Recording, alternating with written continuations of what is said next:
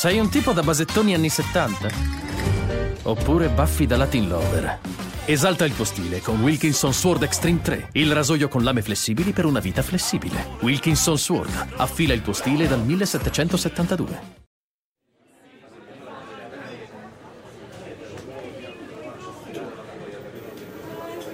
Il governo americano nel primo quadrimestre del 2020 ha chiesto quasi 70.000 volte alle big tech, in particolare ad Apple, Facebook e Twitter, i dati dei loro utenti per una serie di ragioni diverse. Tanto, tanto di più di ogni altro paese al mondo. La sigla e ne parliamo.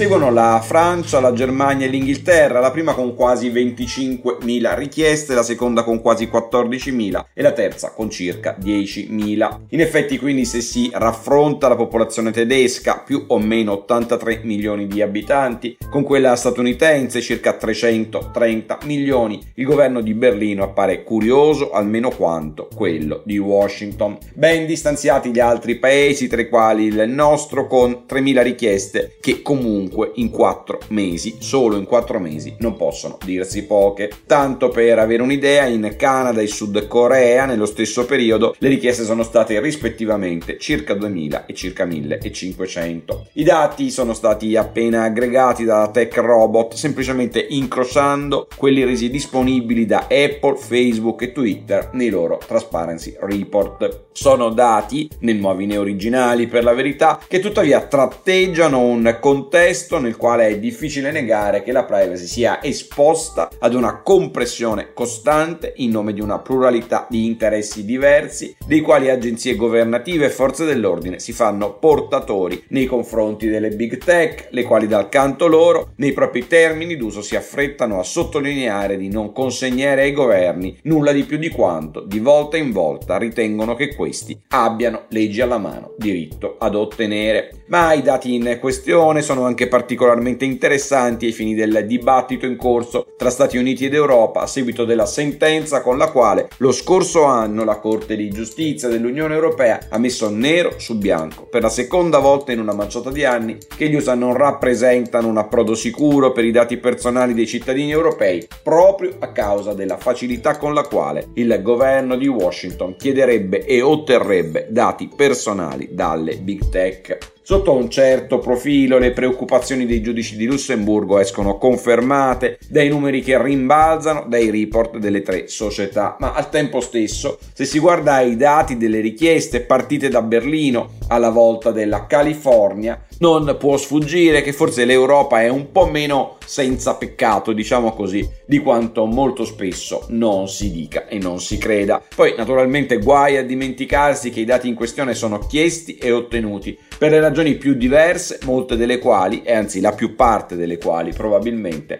indiscutibilmente giuste e legittimanti una compressione della privacy. Basti pensare ai dati chiesti e ottenuti per sventare tentativi di suicidio, per ritrovare persone scomparse o per contrastare truffe, frodi e altri crimini online.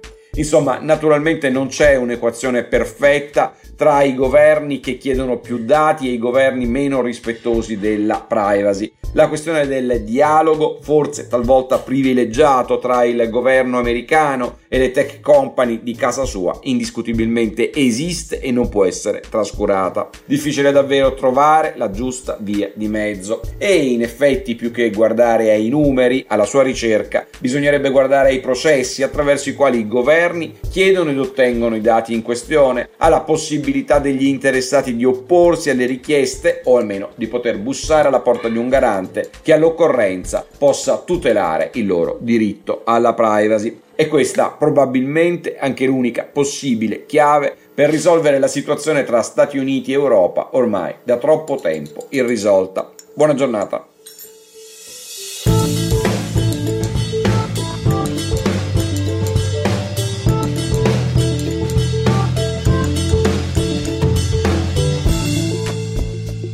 Governare il futuro di Guido Scorza è una produzione Jedi Visual per Huffington Post. Sigla Indie Hub Studio.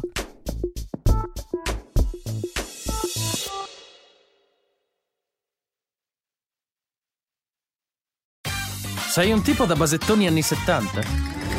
Oppure baffi da Latin Lover? Esalta il tuo stile con Wilkinson Sword Extreme 3, il rasoio con lame flessibili per una vita flessibile. Wilkinson Sword, affila il tuo stile dal 1772.